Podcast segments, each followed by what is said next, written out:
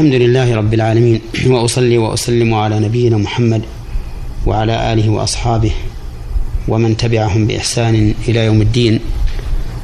أما بعد أيها الإخوة المستمعون فهذه هي الحلقة الرابعة والخمسون من حلقات أحكام من القرآن. نتكلم فيها على ما بقي من الآيات السابقة في الحلقة. الثانية في الحلقة الثالثة والخمسين. وكنا نتكلم على ما تيسر لنا من فوائدها.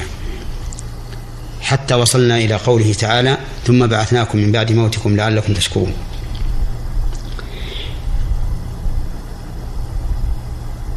أما ما بقي فهو قوله تعالى وظللنا عليكم الغمام وأنزلنا عليكم المن والسلوى كلوا من طيبات ما رزقناكم وما ظلمونا ولكن كانوا أنفسهم يظلمون. وفي هذه الآية من الفوائد بيان نعمة الله تعالى على بني إسرائيل بتضليلهم بالغمام من الحر من حر الشمس والغمام وهو السحاب الأبيض من أبرد السحاب ظلا. ومن فوائدها بيان قدرة الله عز وجل وأن كل شيء يكون فبمشيئته. فالسحاب المسخر بين السماء والأرض لا يجري إلا بأمر الله وتدبير الله سبحانه وتعالى. ولا يخفى على كثير من الناس ما جرى للرجل الذي سمع قائلا يقول من السحاب أسقي حديقة فلان. فنزل المطر على أرض وسال الوادي إلى هذه الحديقة. فتابعه هذا الرجل الذي سمع الصوت من السحاب حتى وصل إلى صاحب الحديقة. وسأله ماذا يصنع فيها؟ فقال له إني أقسم ريعها ثلاثة أقسام.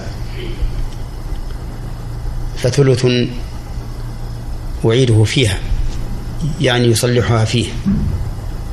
وثلث له ولعياله وثلث يتصدق به. ثم سأله صاحب الحديقة عن سبب سؤاله إياه فأخبره أنه سمع صوتا في السحاب يقول أسقي حديقة فلان. ففي هذا دليل على أن السحاب المسخرة بين السماء والأرض يسير بإذن الله عز وجل وأمره. ومن فوائد الآية الكريمة ما من الله به على بني إسرائيل من إنزال المن والسلوى. هذا الطعام الطيب الذي الذي يأخذونه بدون كلفة ومشقة. ومن فوائدها أن الله تعالى أنعم عليهم بتيسير الحصول عليه. والتمتع به حيث قال كلوا من طيبات ما رزقناكم. وهذا الأمر للامتنان والإباحة. ومن فوائدها أن الله إنما أذن لعباده أن يأكلوا من الطيبات دون الخبائث. والخبائث كل ما حرمه الله على العباد فهو خبيث لا ينتفعون به. ولكن ربما يحرم الله على عباده بعض الطيبات عقوبة لهم. كما في قوله تعالى فبظلم من الذين هادوا حرمنا عليهم طيبات أحلت لهم وبصدهم عن سبيل الله كثيرا وأخذهم الربا وقد عنه وأكلهم أموال الناس بالباطل وأعتدنا الكافرين عذابا مهينا.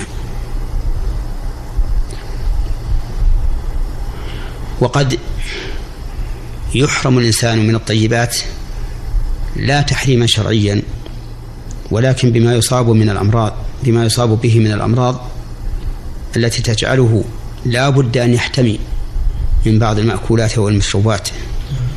وهذا نوع من التحريم لكنه تحريم كوني لا شرعي.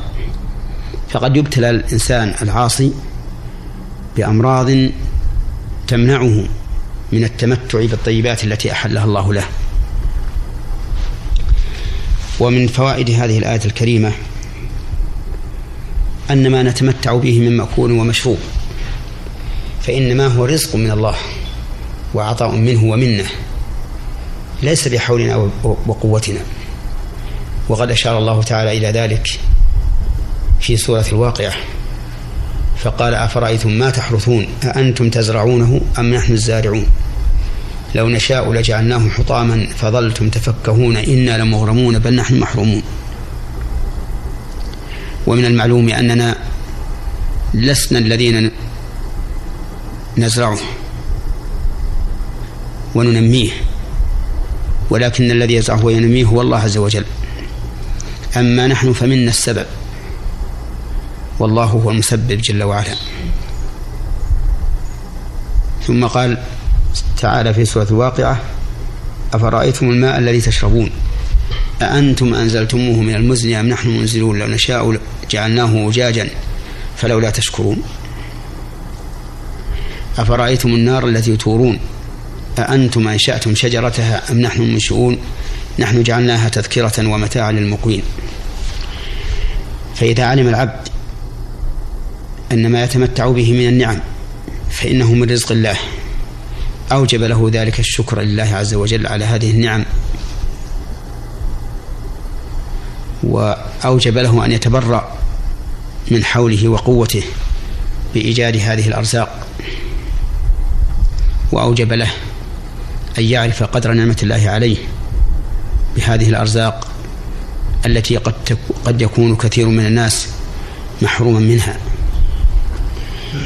ومن فوائد هذه الآية الكريمة أن الله سبحانه وتعالى لن ينقصه معصية العاصين ولن يضره ذلك لقوله وما ظلمون فالإنسان مهما كان من معصية مهما كان عليه من معصية فإنه لن ينقص الله شيئا ولن يضر الله شيئا قال الله تعالى ومن كفر فإن الله غني عن العالمين ومن فوائد هذه الآية الكريمة أن العاصي ظالم لنفسه معتد عليها غير قائم بما يجب لها لأن نفسك أمانة عندك فكما أنه يجب عليك أن تتوقع ما يضر بدنك حسا فإنه يجب عليك أن تتوقع ما يضر دينك. ومن المعلوم أنه لا يجوز للإنسان أن يلقي بنفسه إلى التهلكة في الأمور الحسية كالأشياء التي تضره في بدنه كما قال الله تعالى ولا تقتلوا أنفسكم وقال ولا تلقوا بأيديكم إلى التهلكة فكذلك أيضا لا يجوز له أن يلقي بنفسه إلى التهلكة فيما يضره في دينه بل إنما يضره في دينه أولى بالمراعاة مما يضره في بدنه. لأن ضرر الدين ضرر في الدنيا والآخرة. أما ضرر البدن فهو ضرر في الدنيا فقط. ومن فوائد الآية الكريمة بيان قصور الآدمي وأنه عدو نفسه يظلم نفسه وهو لا يشعر أنه ظالم لنفسه لقول الله تعالى وما ظلمونا ولكن كانوا أنفسهم يظلمون ومن فوائد الآيات الآية الكريمة أنه ينبغي للإنسان بل يجب عليه أن يتبصر ويتعظ وينظر مدى الخسارة العظيمة التي تلحقه بفعل المعاصي أو ترك الواجبات حتى يحمي نفسه من هذا الظلم وهذا الضرر. أسأل الله تعالى أن يجعلنا جميعا من المعتبرين بالمواعظ المتقين الذين لا خوف عليهم ولا هم يحزنون. وإلى حلقة قادمة والسلام عليكم ورحمة الله وبركاته.